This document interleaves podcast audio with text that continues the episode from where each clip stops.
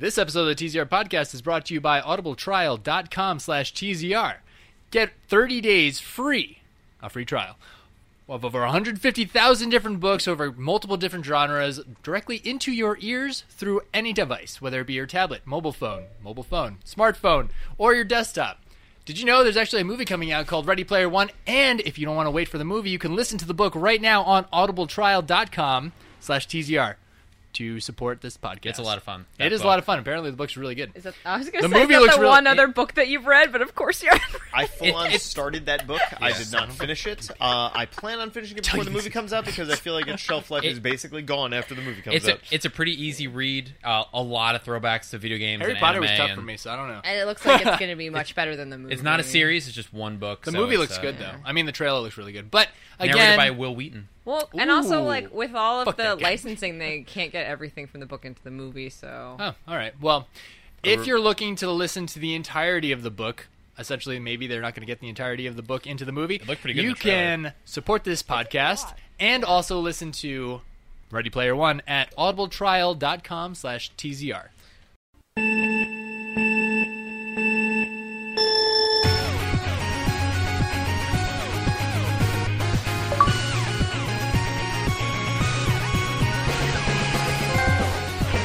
Welcome everyone to the TZR Too podcast, episode 90, ladies and gentlemen. Wow. Episode 90. We are closing in on Wow. 100. I'm I feel like excited you've been about this. talking about hundred for so long, because, and I was like, because that'll I've got never such happen. a cool plan for the So beginning far of 100. away. When we hit 75, I was like, wow, we're it's it's it's You're approaching. like, yeah, Justin, just 25 more I know. weeks. And now it's already 90. yeah, because you yeah. said it like, I was wow, like- it's right there. I'm like, "Pfft, twenty-five weeks is Guys, forever. Time is a clock that I never was like, stops. what am I doing with my life? It's crazy. Uh, Oh, this week, what are you doing with your life? this week we are back to our original uh, our original studio with the entire team. Joining me this week is Alex Shock. Hello, it's been a while. It has been a while. Liz Lysui is also here, I am also here. and Justin Chow is. Who renovated the office with some help from other people. Actually, I didn't do anything, but they did. And now there's air conditioning in here that's not super loud, and So you're now not you sweating won't- bullets. Yeah, you won't hear the the air conditioner in the background. You won't hear us bitching about how hot it is. All good things this week. Fantastic. But we have a lot of great news that we have to get to. We have a fantastic True Gaming topic of the week. But before we get to any of that, I want to know what's going on in everybody's lives because it's been a while since we've seen everybody. Especially Alex, because he's too busy jet setting all over the world Yeah. doing fun things. Oh, man. So Alex, weird tell, month. tell us, uh, tell us about what you've got Welcome, going Mike, on. Um, let's see, what have I been doing? Um, been playing a lot of Horizon, and it is awesome. And I want to talk a little bit about it because I know you stopped playing it. I did. So this I guess a fraction of a spoiler here, but there's I wasn't that interested in the game at first. Like the gameplay was awesome, but there's a storyline that's really basic. It's like you're, there's a whole bunch of tribes and you're just doing missions for the tribes, right? Like Yeah. that's one storyline, and that was okay. That's typical Assassin's Creed type story. Sure, but But there's this going. whole other fucking story about what happened to that world and why it's like that and what happened in the past to make it like Is this. this the vantage point thing where they're like shit apocalypse day something something? Yeah. So right, they they tease it really early on, but when you really start getting into those missions, it's so crazy, It's and they surprisingly like not as not as like far fetched as Yeah. you're expecting. Hmm. and Like they, it's it's it's it's it. It's not just like oh we want to make a story about dinosaur robots. Let's try and figure out how to explain that. Like it, it Sure. seems like it's actually like a pretty well they founded. found a Right. way to ground it. Yeah, yeah, which was very surprising. and they tell most of the story through uh, you know audio clips you pick up or text logs. Sure. And they tell it in a very organic way where you're hearing from like a soldier who's off to war, who's sending a note back to his family, Mm-hmm. and it, it just goes through this very nice progression of It's kind of the Fallout, the the Fallout method too, right? It's like when you're playing that game, you come across a bunch of different things from the past, and it's But like I guess usually the, I don't like waste the time, honestly, To read all terribly, stuff? to read a list of them. But I listen to all the ones from the Horizon. the advantage in Horizon is you're going through it's linear in progression with within this storyline mm-hmm. within this one mission set. So in Fallout, you just come across things whenever a lot of the time, but this is very directed and s- like uh, very early. One of the first missions you'll come across in this line, everything's happy. Everyone's like. we're banding together. We're going to fight the robots. We're going to win this war, and you can see all this propaganda spread around, and people are really excited. Totally. But then you see this. The farther you get into these missions, you just it starts to change, and people's opinions start to like e- everyone just gets more depressed. And I keep fucking hitting this mic, but it it tells a really really cool story that I got invested in. That's And it it put this very nice wrapping over the entire game. Huh. And I wasn't too into it for a while because that you don't get to that right away. You start out with just doing these, you know, going from tribe to tribe, you know, running around, fetch quests and, Yeah, and whatnot. getting blazing suns. And yeah, that and I mean stuff, yeah. that's cool, Yeah, but that's I'm like that- blazing those suns. that's standard open world stuff, Oh, right? for sure, for sure. but it was really i mean the gameplay is awesome i mean the enemies and fighting all those robots is just disgustingly cool but it didn't really reach the next level until i got to those those Yeah. uh, missions I think the point at which I fell off was right in the throes of like the normal ass open world grind of like, oh, let me go find all these landmarks and shoot all the things and, And like I don't remember you stopped in the middle of your first cauldron. I remember the spot that you stopped. Yeah, no, I know exactly where that, that's exactly right. And it was like it just got to a point where I felt I felt very weak. I felt the rate at which I was like progressing my gear and stuff was not congruent with how fast I was exploring the world.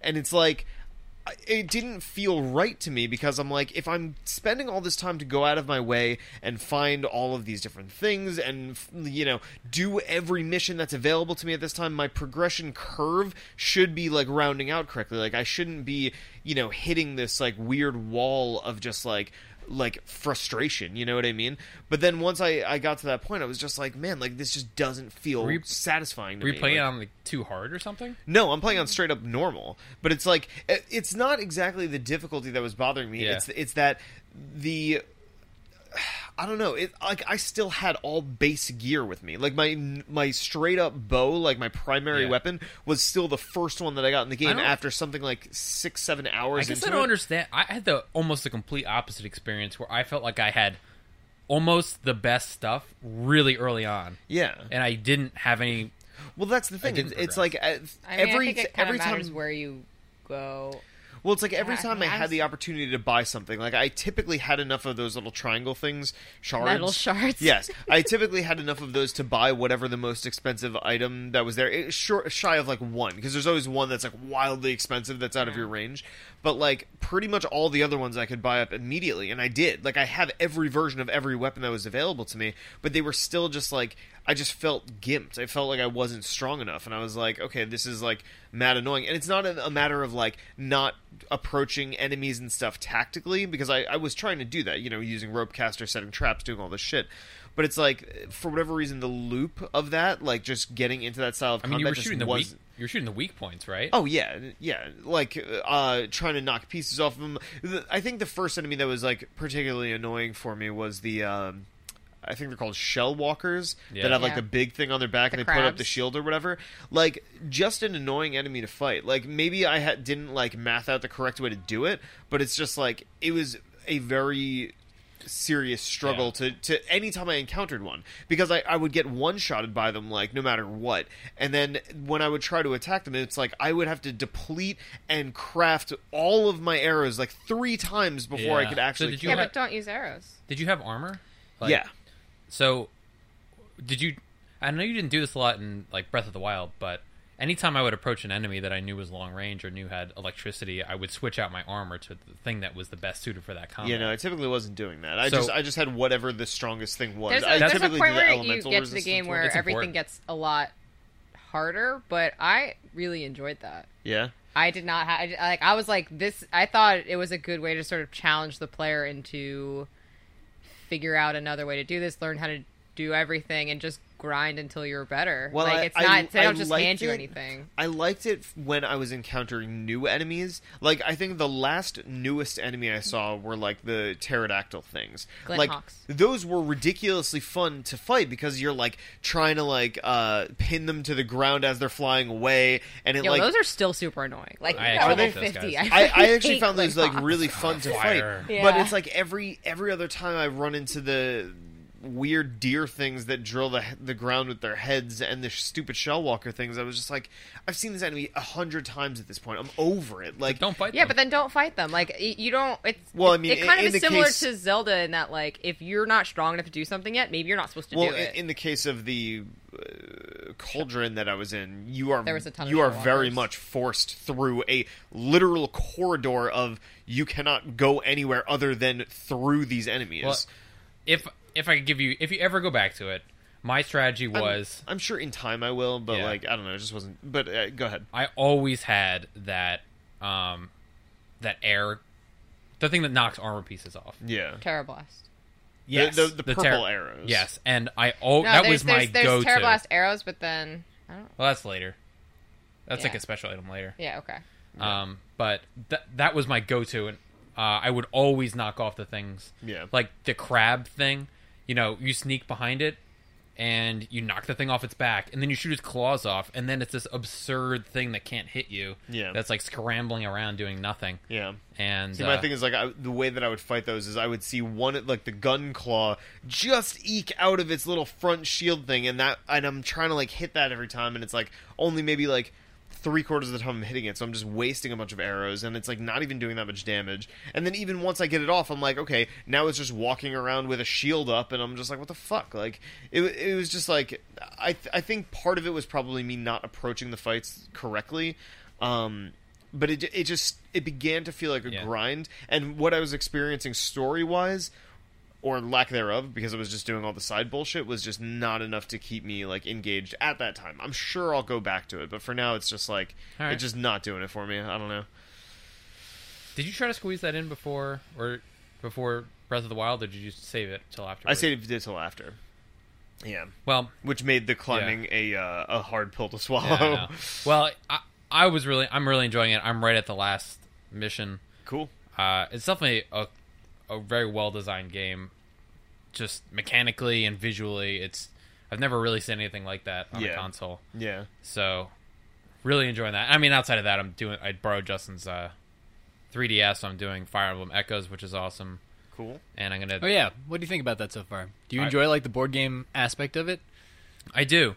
Yeah, uh, Fire Emblem Echoes. It it's very Fire Emblem y. You know, it's It's still Fire pretty Emblem. grueling, and there are Yeah. definitely battles that are like you have the ability to retreat, which is nice. But at the same time, there are battles that you are very outmatched, like you can't win. Well, Like- there are t- yeah, there are times because enemies can ambush you yeah, on the map. and also they can come from different angles. So like the enemies that you would be fighting, then suddenly a force comes from the right side, and now you're Right. fighting literally two stages at once. and they attack first when they ambush you. Yes. So my guys have And your guys are scattered. You guys, you don't even Yes. get the chance to like place them in like So- coordinated positions. So I had the stupid flying Pegasus thing, which is weak to arrows. And By the way, those guys suck. Oh they're God, terrible. they're so bad. I don't know why. I just keep them off to the side, but they immediately get attacked by two archers. and they die. I, I don't know, but that's part of the game, and I, that is a really fun game. And once I'm done with that, you can revive the guys, so you don't have to worry. uh, not on the mode I'm playing. I don't think. Uh, oh, like later. you'll find things. Well, anyway. Fuck. Um, you mean the going back through time thing? yes. Then yes, you get that pretty early in the game. Yeah, but like you get more of those little cog Oh, yeah. that you can. Okay. Uh, and once I'm done with that, I have kind of this backlog of uh, VR games. I think that would be a good You- did you cleanser. get Star Trek Bridge Crew? Yeah, I was I, really it- want to try that. Can try you that, play yeah. it by yourself? yeah, Can it's you play it online cool. with other people? Yeah, Okay, that then that that makes sense because that's Yeah. fucking awesome. yeah. There's a campaign that's actually supposed to be pretty decent. I want to play. I it really so want to try it. I know. bad. I know. So I'm gonna go to Best Buy. I'm gonna buy one. We're gonna play. And I'm gonna return that You shit two weeks that. later. Yeah. because it seems like fun. Yeah. All Yeah, right. can you? deal. I- I've got- we got to do it before my dad leaves because he's huge into Star Trek. Yeah. And he would love this. It seems Yeah, I so know. cool. And he's I never tried wanna- VR. I want to come over. All right, let's do that. Let's I- make a date. I got Farpoint too. That Oh, Oh, you nice. did? Did you get The the, gun looks pretty mediocrely cool. reviewed. The gun- Um, yes, I got the gun. The gun looks cool. It's mediocrely reviewed, but the gun itself is not just a plastic tube. Yeah. it's It It looks like a, a PVC Oh, pipe with joysticks. It's actually uh, like a, a solid. It's, a- not like the Wii steering wheel. Yeah. That's just like a It's a holder stand- for your. That was a great piece of technology. Thank God you had that. It's a Otherwise standalone- You couldn't hold it. it's a standalone controller with triggers and two um joy joysticks, Don't move your analog thumbs like that. That's really over weird. here. Yeah, I'm into it. It's weird. It's And, supposed uh, one of the buttons all over the better. Yeah. VR games Yeah. for sure. So uh, that's that's what I'm going to be doing. Uh, I'm kind of looking forward to not having an open world game to tackle because When you- those are a time yeah. sink. I yeah, need- that's for sure. All right, that's it. I'm gonna do it. But uh, the, the PSVR that went down in price already, didn't it? oh no, the Vive, the Vive did. The Vive went down in Vive price did, by for like sure. a significant Yeah, amount. That is for alre- sure. It's so expensive Pretty though. sure it's Yeah. still 400. It's like four hundred dollars instead of the original like thousand. Yeah, I or meant the. VR. is pretty sure it's PSVR. Yeah. I'm pretty sure. Oh, I was talking about the still Vive. 400. Yeah. I think the Vive is like six hundred instead of the thousand that it was originally. Anyway, Yeah. moving on. So Anyway, so that's Just- cool. Justin, what have you been Yep. playing? Um, so Friday night, or no, last, what was it? It had to have been like Wednesday or Thursday, one of those two days where I, I got really, really drunk, and uh, it was two o'clock in the morning, and I was just like, you know what? I haven't played my Switch in a long time after Zelda. Oh no, um, Mario Kart, right? And I haven't played it in a while. I just I want a game to play while I'm like just doing whatever, hanging out with people, watching movies or whatever. I just want something to just play on it, right? And I was just like, fuck it. I'm just gonna drop the sixty dollars. I'm gonna buy Splatoon, which I I honestly would never have done if I wasn't drunk because I was pretty sure I wasn't I wasn't gonna buy that game. But then I played it, and then I realized, and there's like a constant um, formula here that I've realized, or a little like something that I find that I have like a strong affinity to. Five minute matches, Smash Brothers, Rocket League, fucking now Splatoon. I find myself four o'clock in the morning, Yeah. saying one more to myself. I'm not even talking. I'm not even playing with other. three minutes. I'm not You're even just like, playing with people play over voice chat because God knows I'm not fucking using that shitty ass motherfucking Nintendo So bullshit bad. fucking smartphone app, and So I'm not getting the goddamn stupid ass motherfucking headphones. But I will say that I am thoroughly enjoying Splatoon, pretty much because of the fact that it's like a five minute match and. The movement, everything about it, it's like it's colorful, it's vivid, it feels like good. Even the motion controls, when you get used to it, in the beginning, it was actually a piece of shit, and I really hated it. But now I kind of like it. It's And a I feel really like like, interesting type of game. There's no other type of game like it, which is awesome. It is interesting, Like, yeah. It's like it's a fun game, but when I try to tell you why it's fun, it's like I can't. it's just like painting the floor is weirdly satisfying. You Killing other players is weirdly satisfying. satisfying. and then getting killed.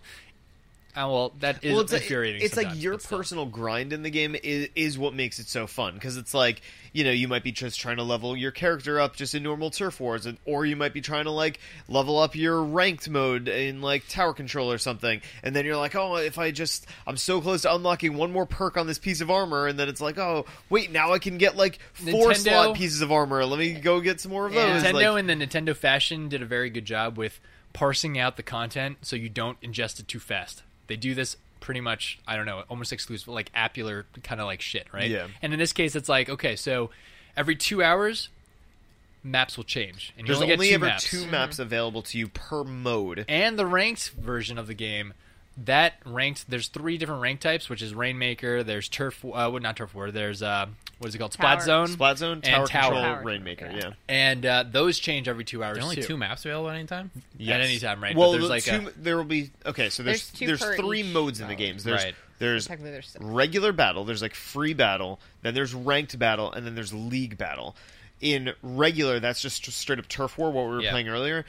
There will only ever be two maps available for that. In For four ranked, hours, there will be switches. yeah. In ranked, there will be two different maps at that same time, Hmm. and then in league, there will be another two different maps, and then every two What's hours, cool, though- all those I modes agree, Alex. cycle. I think there should be three. Someone tell me why that's better than just having them. It's all. not better. no, no. I don't think it's I'll- better. I'll tell you what. I find that it is. It creates a satisfying like gameplay loop because if you're in a session, right, like you're playing for a while, having that time frame lets you master that level where it's like you know your role, you you know how to about approach to- this map the best, yeah. and then right at the point where you're like, okay, I. I've known this map up and down. I'm a little bored of it at this point. They switch the maps on you, and it totally resets that process. And you're like, See, okay, that now I have a process new happens level to master. organically, just in regular, No, like in Halo. In the beginning of in the beginning of like so when I first started playing this and they only gave you two maps, I would play the maps over and over again and then you wouldn't be able to play another map. But I was actually finding myself glad that they weren't changing maps because I get to critique and change things that I know about the specific map.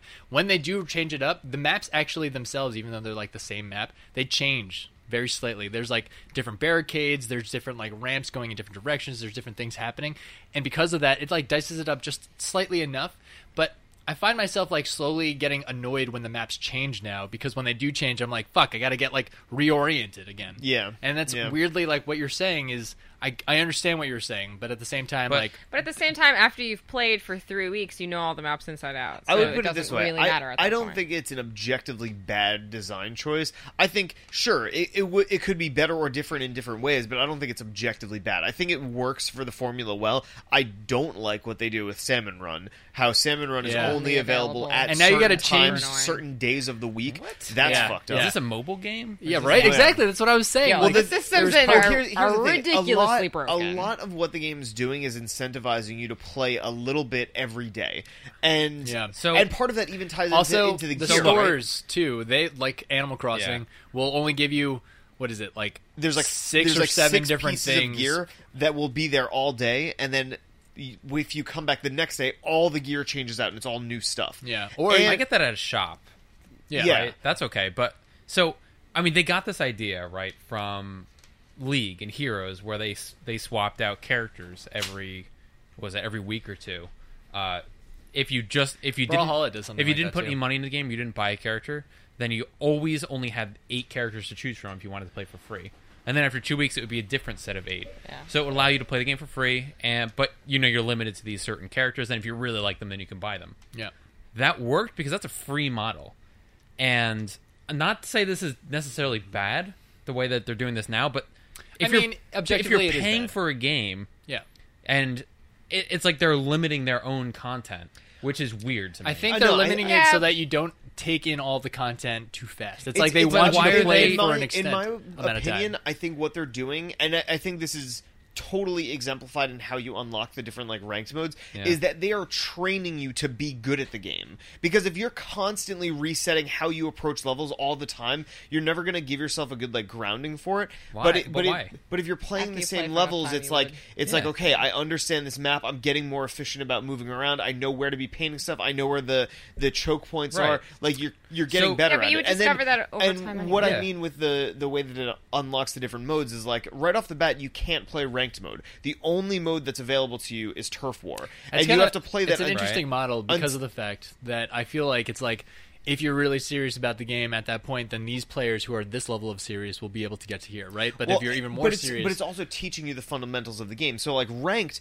the ranked modes are essentially like glorified King of the Hill modes or like capture the flag or something like that, right? Yeah, um, more or less. but all of those modes hinge on how good you are at just playing the game in general. Like like understanding the mechanics of putting paint down and moving through it quickly and all this sort of stuff. And the only way you get good at knowing that is by playing a lot of turf war. So it would make sense that ranked would be blocked from you at the beginning because you're realistically going to have a bad time unless you totally know what you're doing in Yeah. ranked Yeah. but if you play up to level 10 in you know normal War, in, right. in turf war then you're going to be like okay i'm going to be way more confident will- going into I will this say new mode The, that makes sense. Blocking ranked, I don't Right. mind that. It's but really as far the as the level. level. I feel like levels and stuff, I will say that. objectively, it's not. It's just different, right? Yeah. It's a different It's just experience. different. There are There- good things. How many there maps are are there things. total? I honestly don't know. I Maybe like don't six. know. no, I, I, I think there's more than that. Are you sure? But I think I don't. Well, Think there- it's- there's- I there's think the there's the certain maps- harbor. There's the Eight, uh, isn't the one with the there? bridge. There's certain maps that are only There's playable stage. on uh, on ranked modes because those are like s- like specifically made Oh, that's true, for that's true, capture yeah. points and things Is like it that. always two no, different what, maps? What what Yes. what, Yeah. maps can you play on ranked that you can't play on turf? You can't play the stage mode for. Oh no, wait, you can. You know, you can play all of them. They're both. They're all available Honestly, for both modes. they come in so, So- few. I can't tell. the other side of what you said, it, it's like you mastered this level, and then you don't get to play it for like three weeks or something. No, No, no, no. No, it's, no, it's you- every they- two yeah. hours. It's Oh, every it's every they two switch out hours? every four every hours. t- it's, No, it's two like hours. Why not you'll just have have them all available if it's that quick? Like, there's really no. I mean, I I would love to be in the minds of Nintendo it's while just they a made Nintendo-y thing to do. It's and it very just Nintendo-y. unnecess- It's like a weird. Exactly, it's a weird, It's unnecessary just a thing. weird thing. They're like, guys, you know how everybody else does it. What if? Yeah. what if we changed it up a little bit? I mean, it's again, fine. It's, again, it's not really it- hindering the yeah. experience at all. I know, it's Overall, just- it's Uh, one. The game is. Sorry. yeah, no. Uh, I mean, I, I haven't played it too much. Obviously, the first time I played it was 45 here. minutes Yeah, ago. Uh, so far, it's been a tough pill to swallow. I'm not getting it. Yeah, It's not a fantastic first-person shooter. I'm right there with you. I wouldn't have gotten Well, it either it's- until that's I- not- I'm sorry, See, third person shooter. But Well, that's the but e- even of the thing, it's like Exactly. You know, Yeah. it's it's not meant to be on like a, a hardcore like like you can't compare it to any other shooter. I shooter. mean, because theoretically, it's, not like it's a third-person games. shooter, but it's not really a third-person shooter. But I'm Like, saying even even are in the realm of calling it a competitive shooter, it's not like there's not a single game you could compare it to because it's so like the way that you play the game is fundamentally Yeah. different than any other shooter. I mean, you it's play. territories, except you're shooting the territories. Yeah. Yeah. right? What I well, that's one of the game modes, right? And then turf mode is like so. This is something that I did realize after playing like my thirtieth hour of stupid game. Uh, turf war literally doesn't matter until the last minute. Like all, everything that you do before that is just fucking doesn't matter. But And that's it- why it's only a three-minute match. Like, if you had a 15-minute five. match It's of a turf, five minute match. No, you're right. It's It's, a a three three-minute minute match. match. You're right. What's the five minute part? Uh, is that the? Is there anything five? Is there always three? Anyway, regardless, I will say though, even though it, it does sound really stupid, and I hear you, Alex. Like if I'm hearing this right now, I would be like, "What the fuck? Why would I spend sixty dollars on that?" I uh, will say, I will say that uh, I have like thoroughly enjoyed trying different weapons, and like I get like weirdly competitive in this game. Like I do get infuriated in parts, like four o'clock in the morning, sitting on this sofa, just being like, I need to play this game. But then I'm I'm I'm, I'm realizing that I'm having the same like kind of cycle as Smash Brothers and and Rocket League, which then puts it up. I wouldn't say quite to that level of fun, but fun enough that I would continue playing it. That's really what it comes down to. But Yeah. yeah, a cool I hear game, you. though. I understand. It's it's a weird it's, it's a weird very game. fun. Yeah. It's an interesting sell. Just not sold on it yet. yeah. Yeah. Uh, Liz, how about yourself? What have you been playing? Splatoon. Yeah. All right. How about you, Justin? so I've been playing a lot of di- See different ya. things. Actually. Sorry, Liz. So I thought you were done. I As- was done. Okay. as much as I've played, uh, like I've I've been messing with Splatoon a lot, but it kind of took a back seat for uh, two games. Um, the first I'll, I'll touch on briefly because it's like PUBG, alright. like everyone else. Well, I, I still mess around with PUBG every now and again. It's really fun. Um, highest played U.S. game in whatever. Interesting. I don't know. Um, Yeah. But uh, nice, nice fact drop. so I was playing Sundered for Right. review, which um, This is the developer of Jotun. Yes. They've only had two games, right? yes. Um, Sundered looked good. It did look really good. I- I gave it my game of show at PAX, uh, yeah. at PAX East. Those guys make beautiful looking games. and that's the thing. I was enamored by Yeah. how nice it looks. It is crazy how good it looks.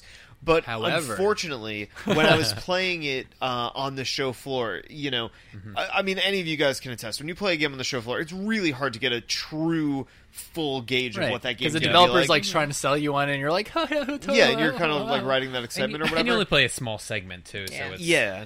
So now that I've had a chance to actually like dive into Sunder, just so the so we know it's from the people who made Jotun. It's essentially this like Metroidvania, but it's like technology mixed with Eldritch horror kind of thing.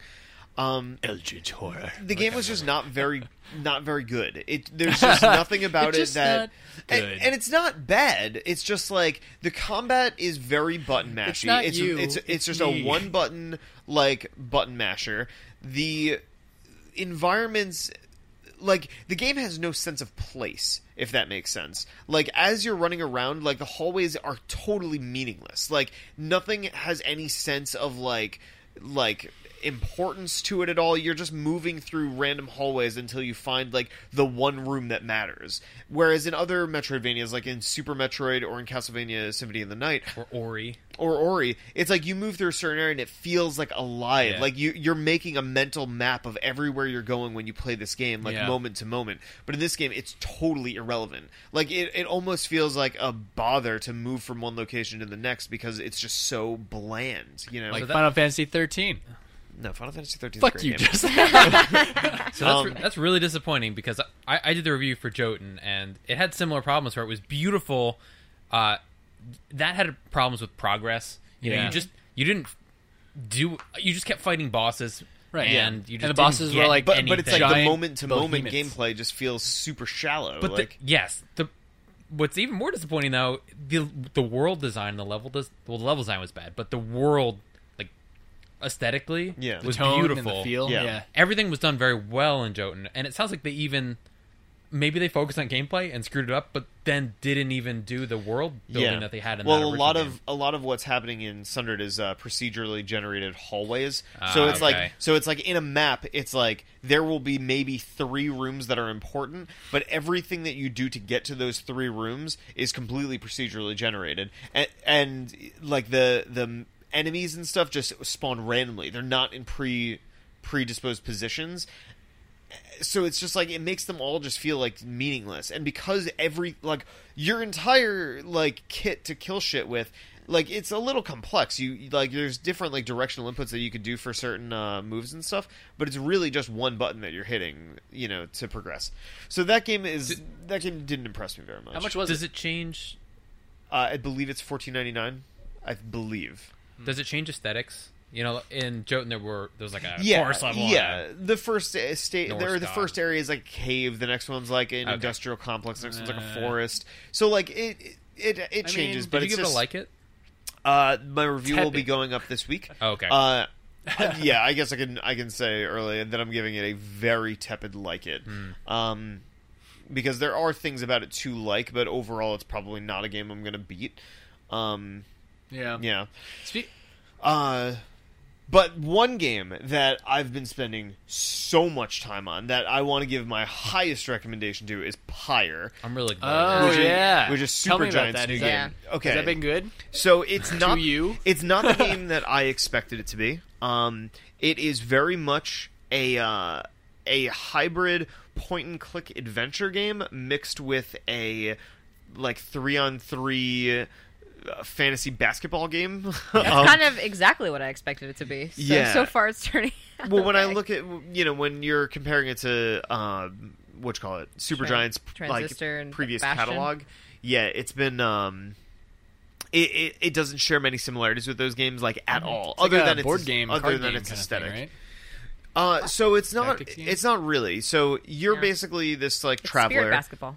Yeah. So you're basically this traveler. Oh traveler yeah, that's right. in a caravan and you are trying to get to a location and you are picked up by this group of people that are trying to uh, regain their freedom and they basically bring you on board because you are a reader. Uh, reading is illegal in the world of the commonwealth and you have been exiled to downside with the rest of these people but they need As your should be. ability to read to read this book to let you participate in these rites. The rites are this three on three basketball game.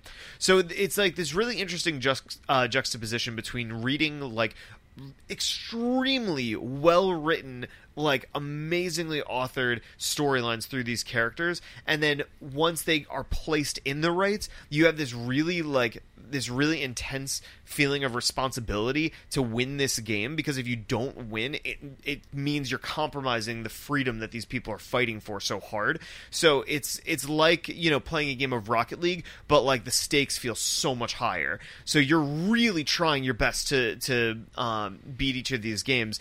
And it's and it's a cool juxtaposition because when you're progressing through the story you're essentially just like hitting a button or like choosing a pathway to move your caravan or whatnot and then um and then once you get into the combat or the um the rites it's a very twitched based strategic thinking Huh. kind of game so it's this really interesting back and forth but uh, I'm completely enamored with the writing for the game. The characters are amazing. The, the soundtrack is so good, which is ridiculously important to me.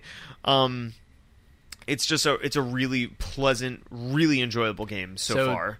They did a good job. They did it. They did a great In job. comparison to yeah. Bastion, which was also amazing, right? This is the next game. well, Transistor was after Bastion. Transistor. Yeah. I keep forgetting about Transistor. I Transistor. know. And Transistor had it had some really great characters and some nice backstory, but mm-hmm. it was sort of hidden. You know, Yeah. you, Yeah. you really had to actively go and and read their stories, and it was really developed and it all intertwined. You're 100 percent right. Yeah. So it sounds like they really enjoyed that aspect, and Yeah. they, they brought it out to the forefront. that It's that's crazy. exactly right. It's yeah. crazy that each of these games play so differently, and yet each of them are so good in their well, own way. Well, Bastion and Transistor were very similar because with both of them, you sort of had a narrator talking you through your experience, but it was like it was sort of like veiling what the actual story of the game was. Like you kind of had to infer a lot of it based on like Right. contextual hmm. clues from what the narrator's saying and what's happening in the world. But in this one, it's like you are the narrator. You are seeing exactly what's playing out in front of you, and you know, getting are the captain feelings about certain characters and like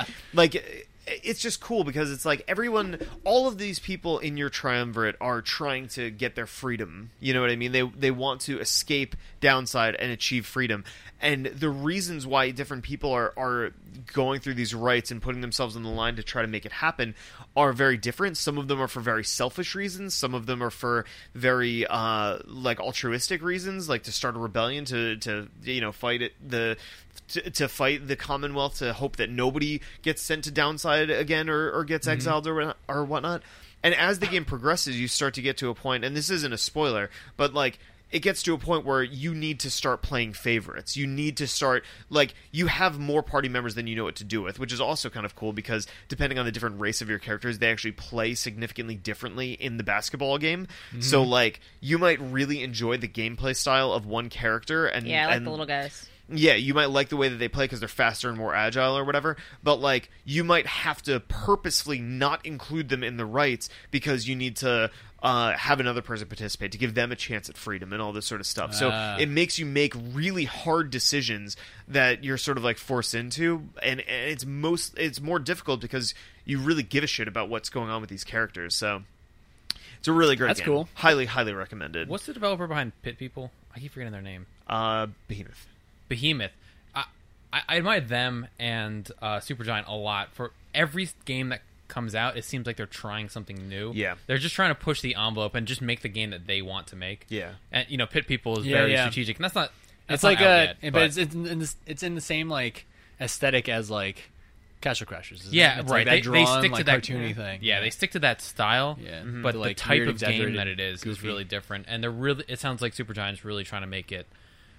Every game seems to be a little bit more strategic, and the story brought out a little bit more. Yeah, it's, true. almost like- Transistor it's was also like a freeze time, figure out what you want to do, and then Yeah, do it. kind of way thing. more tactical Yeah, and yeah. way Yeah, more Bastion, interesting when you're like hack and mixing slash. and combining abilities and secondaries Oh and all God, that yeah. stuff. Great Awesome, game. awesome game.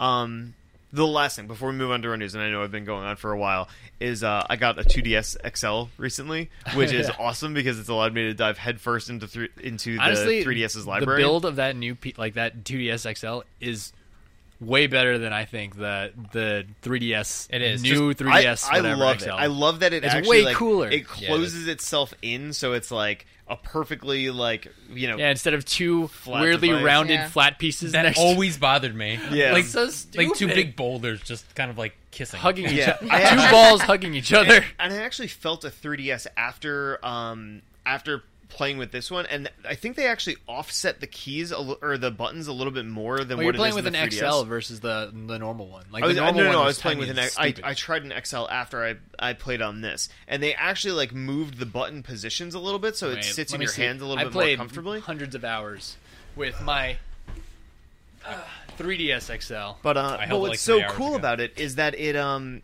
again it opened me up to this whole world of 3DS games, Nah, this is the same. and it's uh You're stupid. it's really exciting because there are so many games that I want to be playing on it, and uh, Blow on it. the ones that I got into first Blow were Do it. uh, I beat Kirby Triple Deluxe, Uh-huh. which is great, baby mode easy, but really really fun. um, and now I'm playing. Uh, I started Hey Pikmin, He doesn't care. which Hey know. Pikmin is okay. It is a little bit boring and doesn't super like lend itself well to being a portable game because like the the matches are like uh Jesus, the matches are like We saw that Like during 10 minutes we long saw or the announcement at uh, PAX West last year, and we were all very underwhelmed. yeah, like it, looked pretty poopy. like it it definitely is like It's a platformer Pikmin game. it's a game you can play. It's definitely it's definitely doing something. There are interesting. better games It's to play. game Some of the puzzles play. are interesting. Get yourself Animal Crossing. I have Animal Crossing. Play some Fire Emblem. I have Fire Emblem Awakening. Don't get Smash Brothers because you'll never play it ever again. I also have Smash Brothers, but That was only because it was on only because it was on super duper sale. So I was like, How much you pay for it? Like twenty bucks. I mean, It's it's a nice to have in case you're. Didn't you play that That's one right. guy on the plane on the way back from PAX? yeah, and I played uh, Gabe over when we So were see, there, in line. it- that's Yeah. kind of why I wanted to get it. All right. But one suggestion that I would have that might have flown under some people's radars is a downloadable game called Pushmo.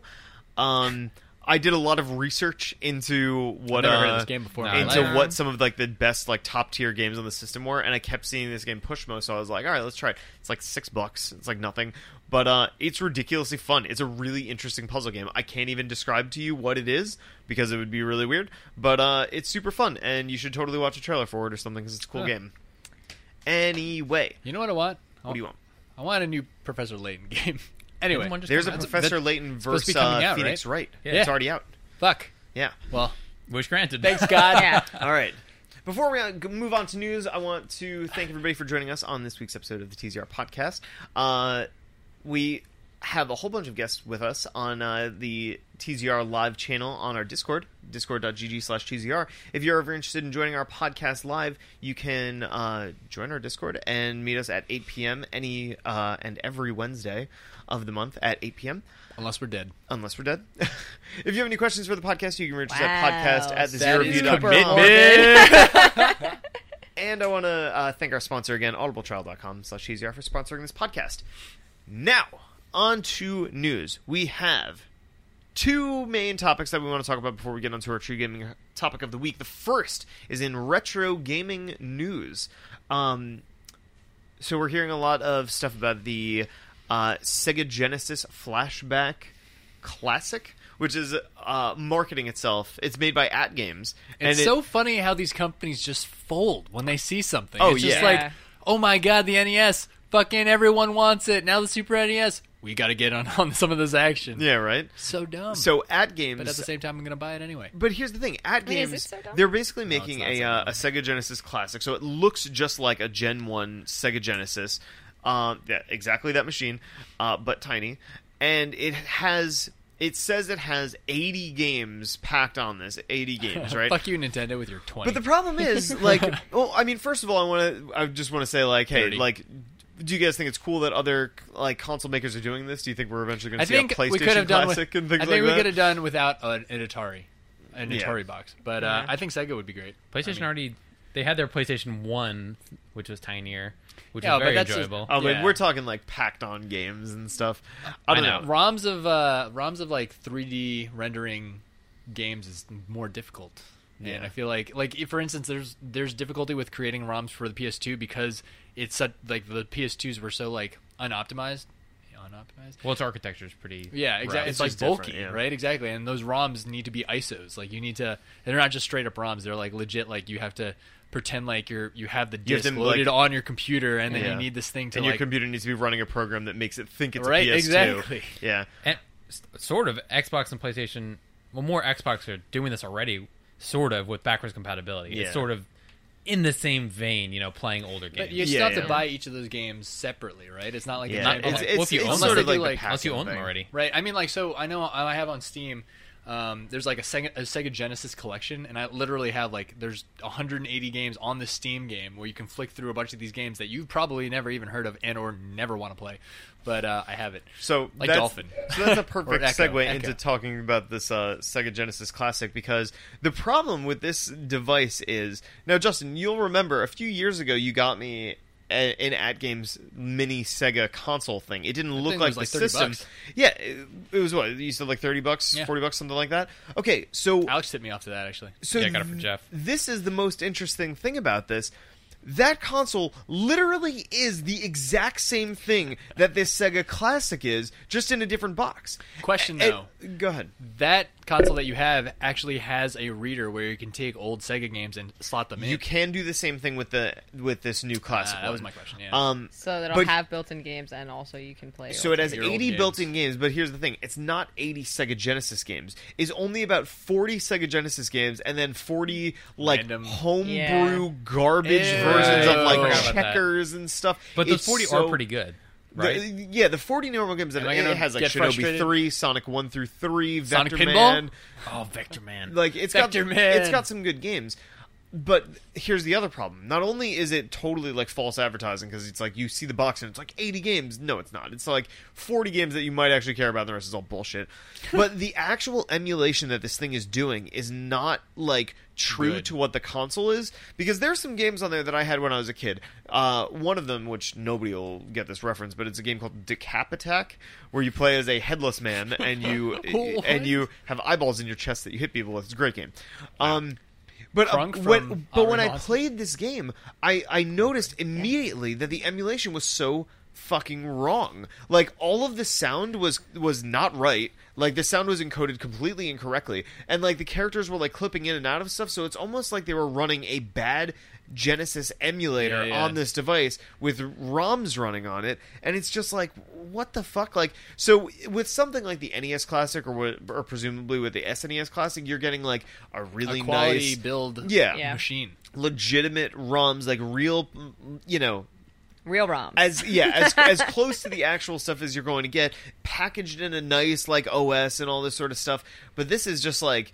I, I feel like this is highway robbery. And here's the joke. The one that you got me, Yeah. you said it was like 30, 40 bucks, something 30 like bucks. that. They're charging $80 for this Of new they one. are. And They're it's riding the, the same wave. fucking thing. They're They riding the wave. rebranded as classic. yeah, it's called the Sega Genesis Flashback Classic. Like I, I secretly think that Nintendo was like, we're gonna do this as like a fun thing, just for a fun thing, right? NES, sixty dollars, not making maybe that much money on it, and then suddenly it blows up, and they're like, whoa, whoa, whoa, stop that shit.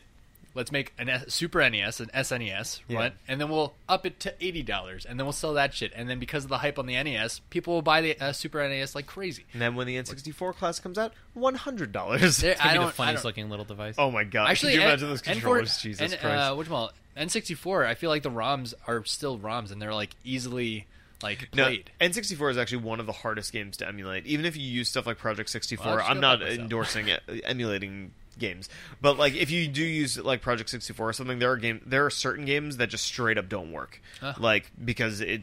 It's a, this problem that you mentioned with the PS2. It's like trying to emulate the architecture of the Yeah. system, and it just doesn't work. I just want to play Radiata Stories on my phone. Why doesn't that exist yet? Oh my gosh. So interesting thing, uh, shitty that they're um, not being very nice to their consumers, but uh, still pretty cool. So Beowulf is asking in live chat, is it's built using a Raspberry Pi? Honestly, it'd I- probably be better. I believe it is because it is just a small processor, um, but I'm not sure specifically. I haven't, I haven't personally cracked one open, so I'm not sure. Um, yeah. Honestly, I wish I knew how to do things with Raspberry Pi because I feel like that little tiny chip is like super powerful. You can make it into anything. You could find out how to load DOSBox on it by checking out our guide on the ZeroReview.com. Boom. I wonder if the NES Classic, if Nintendo got their idea from that Sega console, because that came out before the NES Classic. Oh, I'm sure. Well, No, there's those tons and, of, like, the, and like homebrew the stuff like that. Atari stick, like there's one right there with the Atari stick that Yeah. you just plug in your TV. It's all sort of the same concept. Oh yeah, I know. It's just having a mini version of your old consoles. the- Obviously, an appeal Honestly, to that. just Yeah. having a miniature model of a console is kind of cool. like, Yeah. but the fact that it does stuff makes it infinitely cooler. Well, that's the thing. Like the NES Classic, I would probably say half the reason I bought that was just to have it as shelf candy. Does like, it open? Does a little slot thing? No. no. I wish you could put games into it, or it comes with little games. That'd be cool. Because the, Little- the SNES Classic, it's just not going to look the same without a game in it. Well, it. the SNES Classic's even weirder because That's the true. the, Oh, the, that's a good the point. control ports on the front don't work. You actually have to flop it down, and there's USB ports. Yeah, I did see super that. ugly. Um. Anyway, so let's move on to our next piece of news. So this one is one that I'm particularly passionate about, and I'm curious to see what your guys' impressions of it are. But uh, we all know about uh, Metroid: uh, Samus Returns coming out this October, uh, first 2D side-scrolling Metroid in quite some time. Well, officially licensed one. Um, However, we found out this week that many of the game's extra features, including an entire difficulty and like skin, I guess, which matters a little bit less, but basically this entire difficulty is hidden behind an amiibo paywall. Yeah. this is so Nintendo. It's So uh, Nintendo. Nintendo's getting pretty bad with this stuff. Yeah. And it- they're not even like hiding it anymore. Yeah, so to give you the long and the short of it, basically there is a fusion difficulty for the game where uh, Samus dons the Metroid Fusion costume and plays what is ostensibly a hard mode for the game that is only accessible by scanning the Samus, uh, the new Samus amiibo. So not hang only do you have to buy something extra, you can't just buy a plain old DLC. But let you me gotta just- buy the and, physical and, and this is, amiibo. and this is the Put thing. it on you your can't shelf. even use that. You can't even unlock the feature until after you beat the game a full time, and then you scan the amiibo and it unlocks. Well, so would you say that it's anything like the Zelda DLC? Like, I mean, essentially that's what it is, right? You're just unlocking hard mode. Yes, but when you like, you don't have to buy a physical amiibo that will run I out mean, of stock. If I have to buy the all DLC, time. wouldn't it be cool if I bought an amiibo that was the DLC? But you But, couldn't but do it. now But you, but Liz it's makes not a good the point. option You've now both. entered the rat race of finding this amiibo. Like, Yeah. do you want to try to how hard it is pre-order to this? find all right, all Nintendo right. I didn't consider that. You're right. You're right. I was thinking like if I bought the DLC, it'd be cool if it came with an amiibo that activated the DLC. That would be neat. I mean, That'd that's right. If it came with it, sure. Right. But it's sort of like when you want to watch a movie when Netflix wasn't digital, and it's like I really want to watch Matrix Reloaded. I guess because we were watching. Yeah, Matrix we were just watching um, that. and Great it's movie. like okay, we'll watch it in three days. You know, it it's not that instant satisfaction. Yeah. That is uh, that's a good point. That is weird because it's like Like, the only way that you would have that instant on the planet. satisfaction Yeah. is if you go to like a GameStop or a Best Buy or a Walmart and find it. Hope it's Yeah. in stock. What what amiibos? I'm sorry, this is a slight aside, right? But what amiibos are like impossible to get? Uh, Are there that many? There's a yeah, couple there there are some that are extraordinarily difficult to get. Specifically, the 30th uh, 30th anniversary Zelda ones are incredibly rare to get. I have one of them. I have the Ocarina of Time one, which unlocks the Ocarina of Time gear in Breath of the Wild. Yeah, But, which is uh, crazy. so, you can't unlock that uh, unless a you find one- that incredibly rare amiibo like this. I, so I'll tell you, the new hardest Yeah. one to find is the uh, the Majora's Mask one. The Majora's Mask one's out. That's a 30th anniversary one. Fucking impossible to find now, and that's the only way to unlock the Fierce Deity armor in Breath of the Wild. I'm gonna throw something at you. It's gonna sound very like contraband and pretty much illegal, but it's an NFC chip, and uh, apparently I was looking this Oh, up the before. Etsy cards? You can literally just get an NC card, program it with these things that you could just download off the web, and you have every amiibo, whatever you want. Braga makes a good point.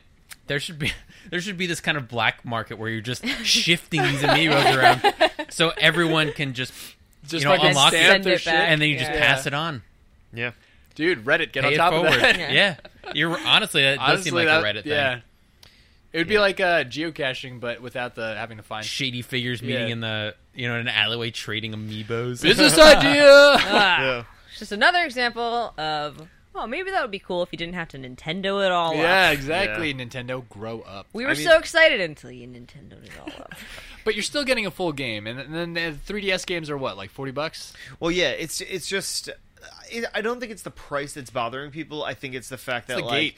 Yeah, again, It doesn't need to it's be a like gate this at all. barrier. Like, why? Why should there be this extra barrier to unlocking There shouldn't. what appears to be a very There's significant mode in the game? You shouldn't. know, right. Yeah. Um, and what's strange is like even some of the other stuff. So like each one of them, I, I don't remember the specifics about what each of them unlock, but every Metroid themed amiibo unlocks something, and I believe the new. The new Samus amiibo unlocks this hard mode. The new Metroid amiibo unlocks like an art gallery. I think the Yeah. the old Smash Brothers Samus unlocks like maybe a costume or something, and then the Zero Suit Samus one uh, unlocks like a sound test. But like my thing is like even if you wanted to find the Zero Suit Samus one, like that's not an easy one to find. It's not in retail stores anymore. You know what, what? I mean? That's not true. I've seen that in Best Buy before. The Zero Suit Samus one. Yeah, the one where she's like showing her butt and she's like yeah, yeah. the thing, and then she's got the thing. I mean, I, I'm usually on the hunt for these things, and I haven't seen one of those Huh? in a store in a Can, while. can you just go to a store with your Switch and just put the Switch up? I was wondering in the that. box. Yeah. There's a little magnetic uh, Oh, strip motherfucker, under it they think of repels everything. it. Hey, out on us. Just fucking uh, Eighteen dollars is uh, so uh, eighteen bucks on Amazon So, right now. so shut the hell up. Kurok Aikaze. I got that name. Kuroki Uh, Kuroki Eighteen dollars Yeah. is more than retail price though. Retail just Kaze. That's more than retail. Retail is thirteen dollars. If I I will never pay more than thirteen dollars for an amiibo because that's Well, that's just your like, problem. It's the absurd to me. principle of the thing. Twenty It's two for okay. old Smash. Like Yeah. crazy man. Anyway. Crazy. Oh, you get armor. Okay. Um. All you got to do is uh, open it up, use it, and then return it. That is a good point. or sell it. That is a good point. I don't think you can return me. I don't think you can. I return still, it. I still It's love pretty. my amiibos. It's pretty I, involved to open them. I might have Is already it? pre-ordered this Samus and Metroid one. Do you remember that was when we were at E3? The moment they announced it, I jumped on Best Buy and pre-ordered Yeah. it like immediately. Um, Amiibos is a weird thing. Like that's just a. It's like a weird Yeah. phenomenon to me that people get so hyped up about these tiny figures that you can't even move their arms. it's You're just saying like a, this a to, statue. You're saying this you to have two Skirbo. of them. You know. I have. I do have two. I I just keep that there because. both gifted. It's just Yeah. because it's an official Nintendo product. yeah. Thanks, Kaze. See that? Fourteen bucks. Fourteen dollars In stock tomorrow. Fun fact: the, ja- the Currently in Japanese stock. imports, Oh wow, This it does is say in point. stock. Yeah. the, with uh, the Japanese ones That's are annoying. compatible In stock? with the US It's a stuff. weekly for- There's yeah. no that's difference. ridiculous. All right, guys, what do you say we move on to our true gaming topic of the week? Yes, please. Let's do it. All right. So this week's topic is an interesting one. Uh, it is peer pressure and FOMO in the world of gaming. Okay. So Okay. This the the Battleground, I don't know. topic comes from Yeah, right. a Reddit user called Battleground. Sunny Bones. Great name. All right, uh, I will read a portion of his thing, not not the whole thing. He says this is a spin-off statement from a post that I read earlier uh, that I found to be interesting. Have you ever experienced peer pressure during your time as a gamer? By which I mean, have you ever felt you had to play something or finish something so that you could say that you were a fan or could identify with the culture or community? Absolutely. Yeah, definitely. It, I I would say for sure. Repeat the question. I'm just joking. I'm just joking. Are you joking? I, I I would be happy to repeat it. Uh, do you experience FOMO? Do you do you feel like you're missing out on games when something new comes out? You know, Breath of the Wild. Everyone's playing playing Breath of the Wild, and you are not playing it. Yeah, like have, be- have you ever felt Yeah, pressured definitely. into buying something, or have you felt pressured into like needing to finish a game so you could like identify with the community? Like, do you, you could- like so could you could you say, call like, yeah, yourself finished that a too. fan by like a fan of I got Zelda? peer pressured you- one time for GTA 5 to return my GTA 5 and buy it on PlayStation instead, and then we never played it, Alex. That's not the same thing. Oh, all right. Well, I would say, I would say that could be the same thing. I can't mean, really. I can't. I don't. I honestly don't know. Right now, if I bought PUBG, that would be peer pressure.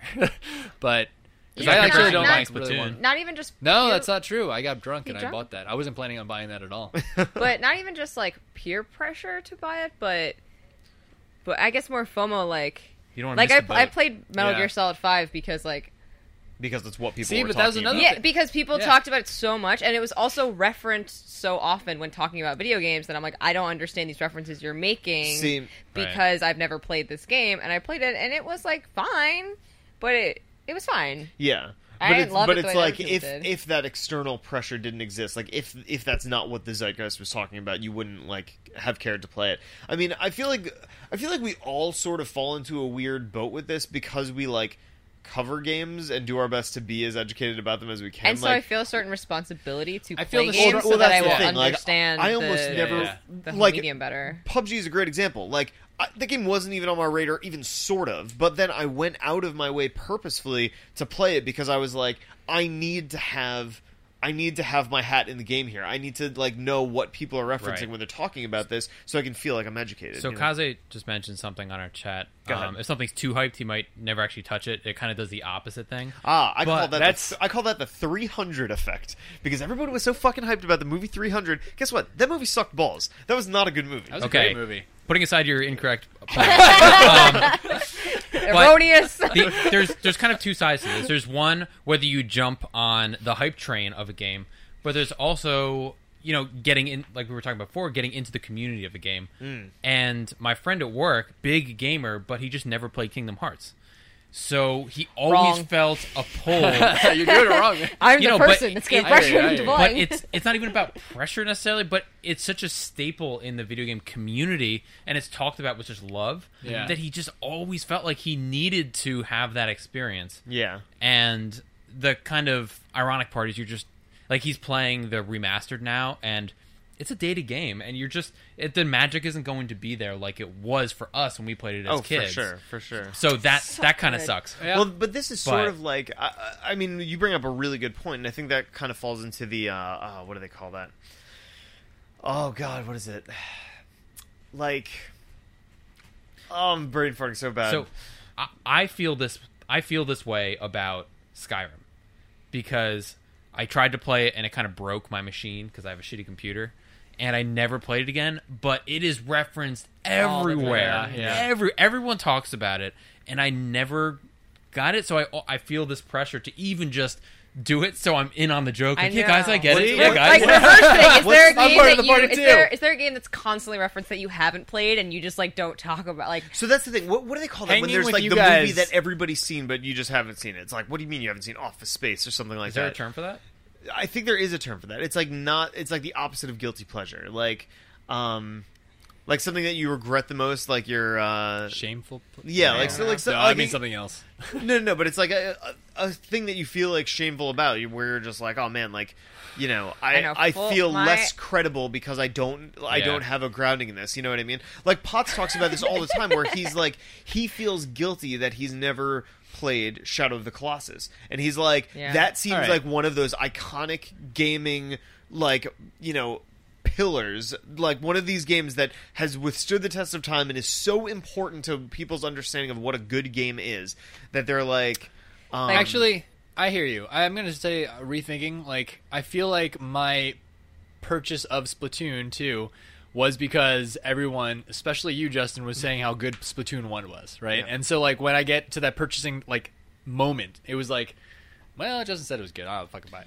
And, Right? you go. and it's half the reason I want to even get PUBG is not because it's a good game, even though I know it is. It's because, because- everyone's playing it right now, and you kind of want to be in that excitement. that's exactly Yeah, why I got but we'll it, see. 'cause- Like, I look at PUBG, and for some reason, I'm just kind of like, yeah, I don't really, I don't really want it. Like, for some reason, same thing with. Weirdly enough, you guys were talking about Horizon Zero Dawn in the beginning of this. I still don't really have an inkling to play Horizon Zero Dawn, and I'm, I'm wondering if it was the effects of Zelda. well here's the thing Oh, I, I think. Yeah. I don't think I was in the right mindset when I started Horizon Zero Dawn because I was fresh off of Zelda and stuff and I feel like uh, I But mean, I it- play it's more not, Zelda it's not even now. like it's not even like I feel like this. I know that this was the case.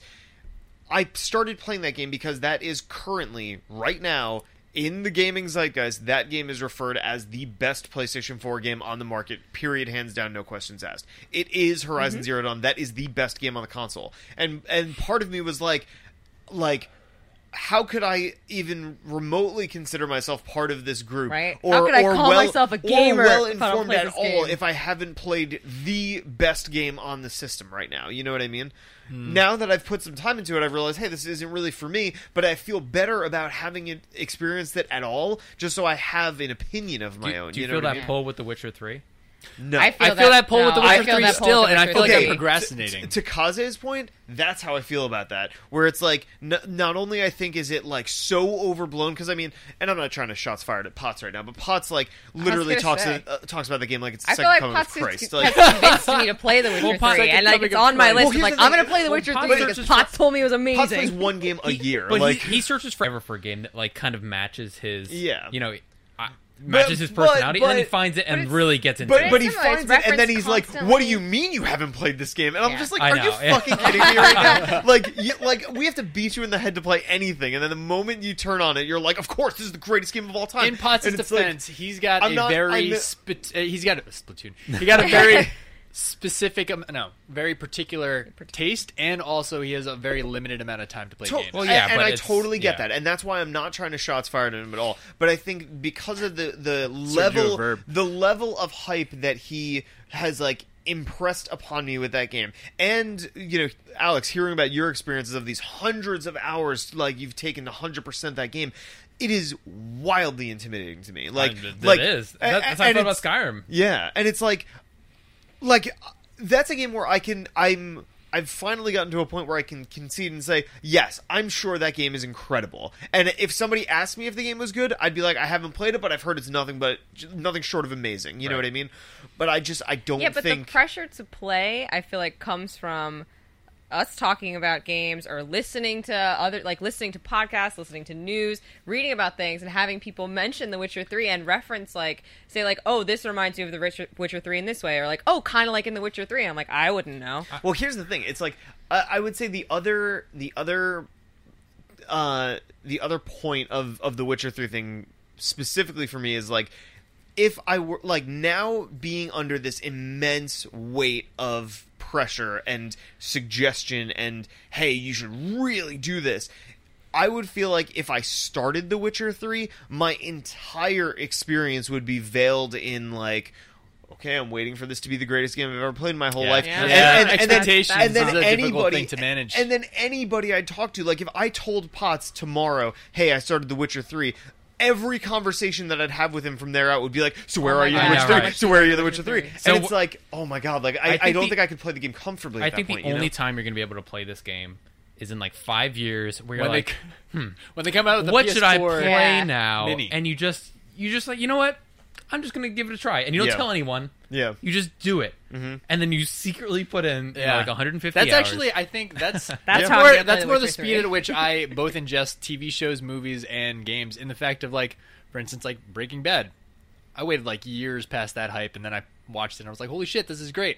The same thing with uh, the same thing with a few games like Persona 4 Mm-hmm. The game was hyped as like the best thing on PS Vita, and I never played it until many years later. I'm like, guys, have you heard of Persona 4? So that that actually brings up a really good topic because I know you did not finish. Persona I did 4. not yet because somebody didn't give me my PS Vita. yet. Yeah, that's why you didn't. So Yeah. so Kaze so Kaze wanted, uh, Well is played, pulling us well back played. on topic and is saying uh, the pressure to finish a game to be done with it, right? Um, I don't have a pressure. Was that an old topic? I totally. I I think it was way back when, but I think it's worth revisiting. Um, I think that that's totally a real thing, but I think I create it for myself more than other people create it for me. Yeah. Like it was something like Persona Five, like I was in too deep with that. I needed to finish that game, and by and in the last like five to ten hours of that game.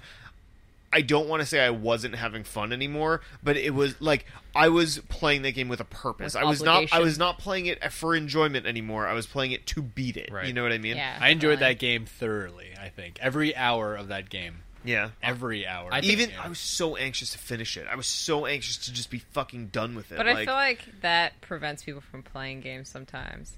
It's preventing you from playing The Witcher. If you're like, I, that's too much pressure, I don't want to have to deal with finishing it. But if you walked into that game like, I'll finish it if I want, I won't finish it if I don't want, then That's it's true. significantly less intimidating. yeah. In Not cer- that I do that at all, but I'm saying yeah. in certain good- contexts, I think it can be to a game's benefit. Like we were, uh, we were just talking about NieR earlier, um, and the way that you're supposed to play NieR is that there's like I think five full playthroughs, but you need Mm-hmm. to beat the game three times in order to like understand the full ending to the game. You know, air quotes or whatever. Uh, Twenty six endings. It was 26 total. and Thanks, guys. lot But- of them are just, but uh, yeah. yeah. I've only played the game one and a half times, and I'm like in the throes of playing a million other things. I literally just got this 2DS, and I'm like going through a whole seven years worth of games trying Yeah. to get back up to it. But like something's pulling me to play NieR again because I'm just like I I want to see that story to its end. So it's like I'm sort of self pressuring myself to finish it. I don't know. It's weird. I don't know. I I know. I think this was a topic way back when. I don't. I thought you No. started off th- saying you do have a. I no no no. uh, That's true. I think And I did you- start then you're off like, saying wait a like- second. Yeah, But because now then I did saw you it really like think about Bravely it? Second. And Exactly, I was like, right. Fuck that. I'm Yeah. not going back to that game. That was yeah. a waste. That was a loss. I think there's some games.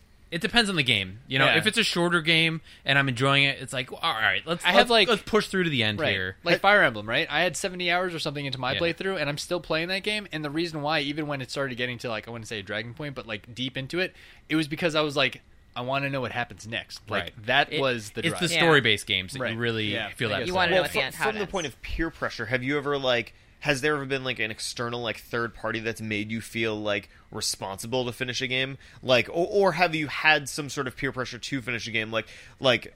Uh, Alex, I'm, I'm not trying to pick on you, but I'm just like using Sure. you as an example. Like, have you ever had somebody like talk to you that's like, "Oh, you're not a Halo fan unless you finished Loser. Halo Five or something like that"?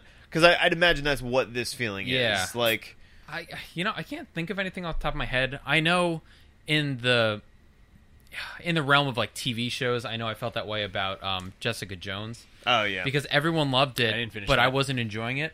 But I was like, you hated know that what? You didn't enjoy it. I, I really need.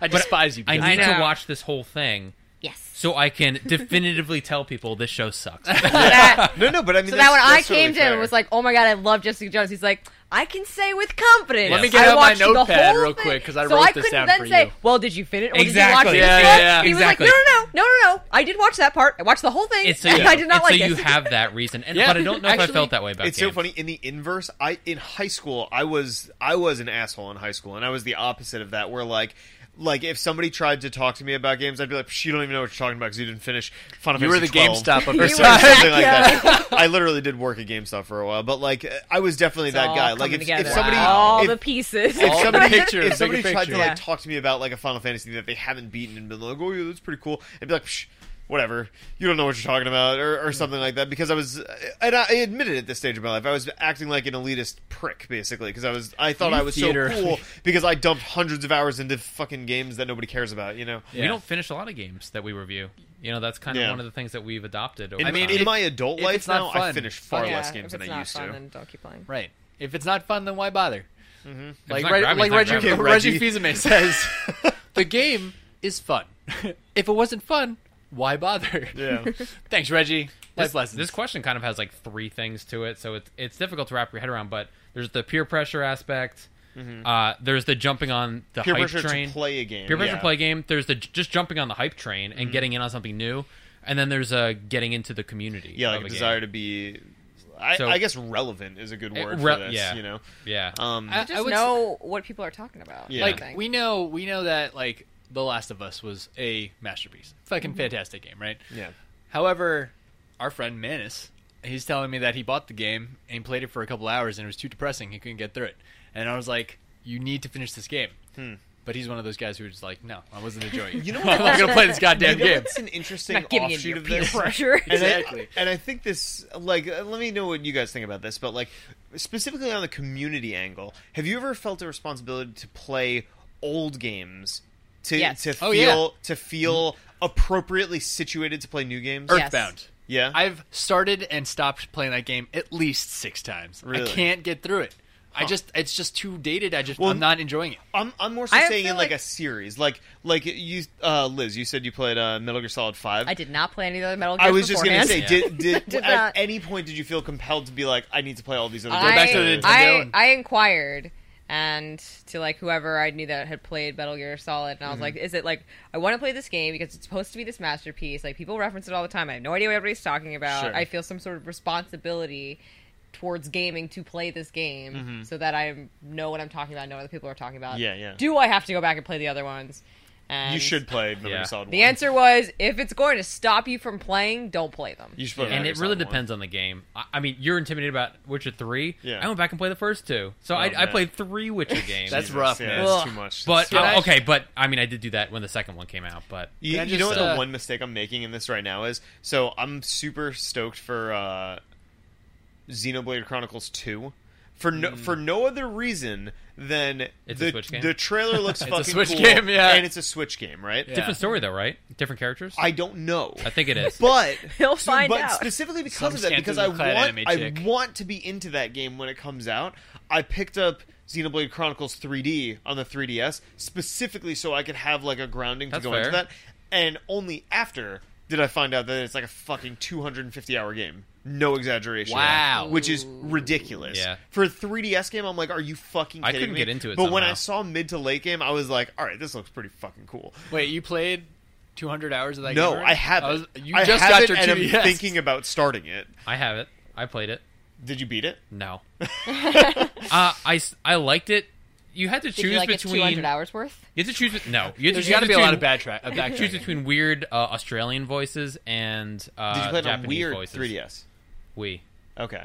And I, there was one point I wasn't loving it, and they introduced this time tactic into the battle system that I didn't get, and it felt clunky. Yeah, and I didn't I put can the time imagine. in to master it, and I just gave up. It's like Bravely Default. If you're if you don't understand that me- um, like mechanic, which is like what all the battles in late game hinge on, you understanding that to the T and figuring Yeah. out formulas with it, you're not going to beat that and game. a lot of the time I do that, I just didn't enjoy this, and I didn't really give it a chance. But the rest of the game wasn't grabbing me enough, Yeah. and so I really just dropped it. It was all right. Interesting.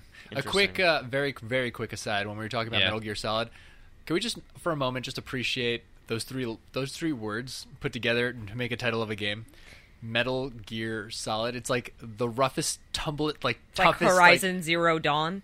it's just like it's weirdly uh, like obscure, just hard hitting, like ugh, kind of like words that they put together, and they're just like Maybe army, fucking guy. It's what His Square name Enix Snake. does with Yeah. their, all of their games. Yeah.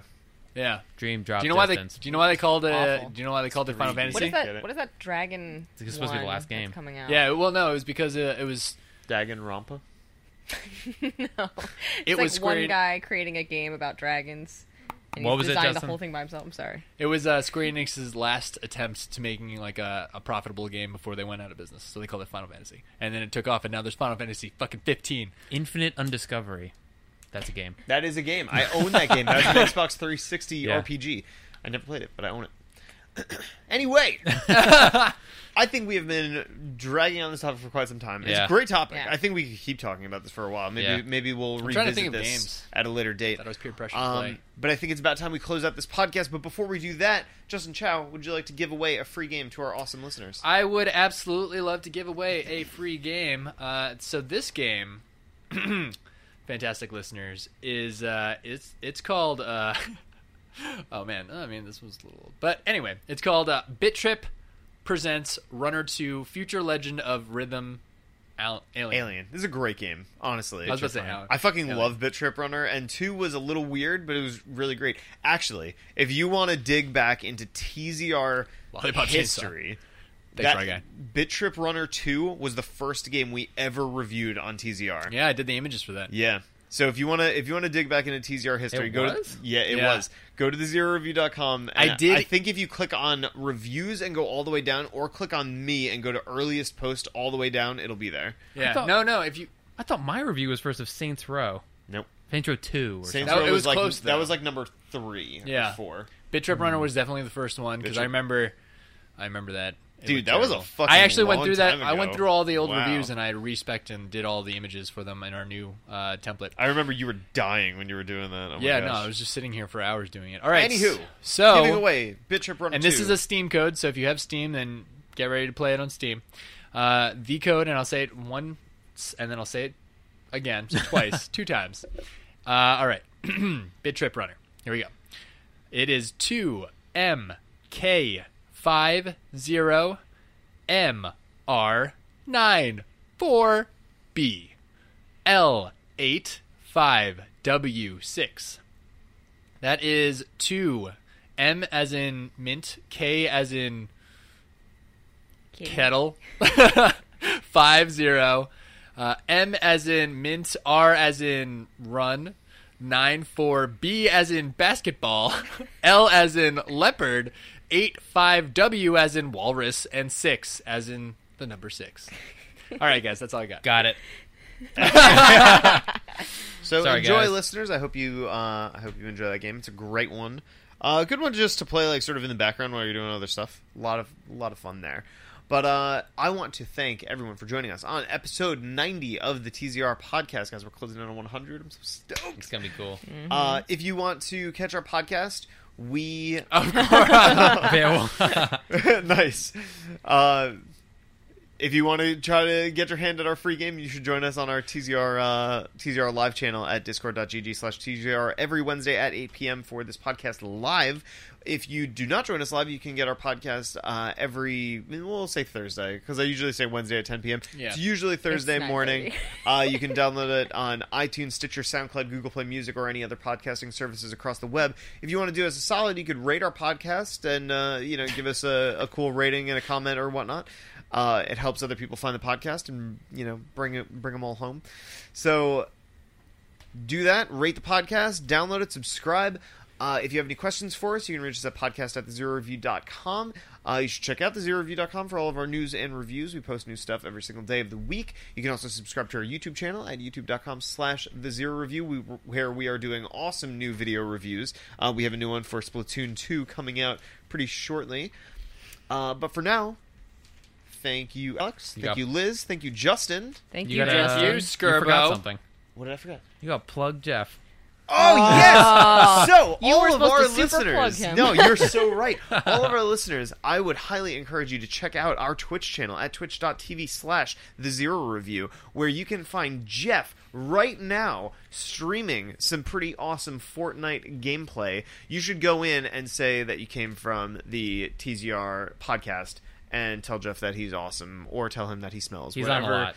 whatever you please. He is on there all the time, so be sure to follow our Twitch channel so you can check out what he's doing. We also live stream on the YouTube channel from time to time. I'm on there. Uh, Chow's on there. We're all doing stuff. Um, but definitely go stop by twitch.tv slash the zero review. We are going to put it in the Discord for you so you can uh, so you can check that out. And yeah, thank you all for listening, and we will see you on next week's podcast. Thank you, Skirbo. Goodbye, everyone. Goodbye. Good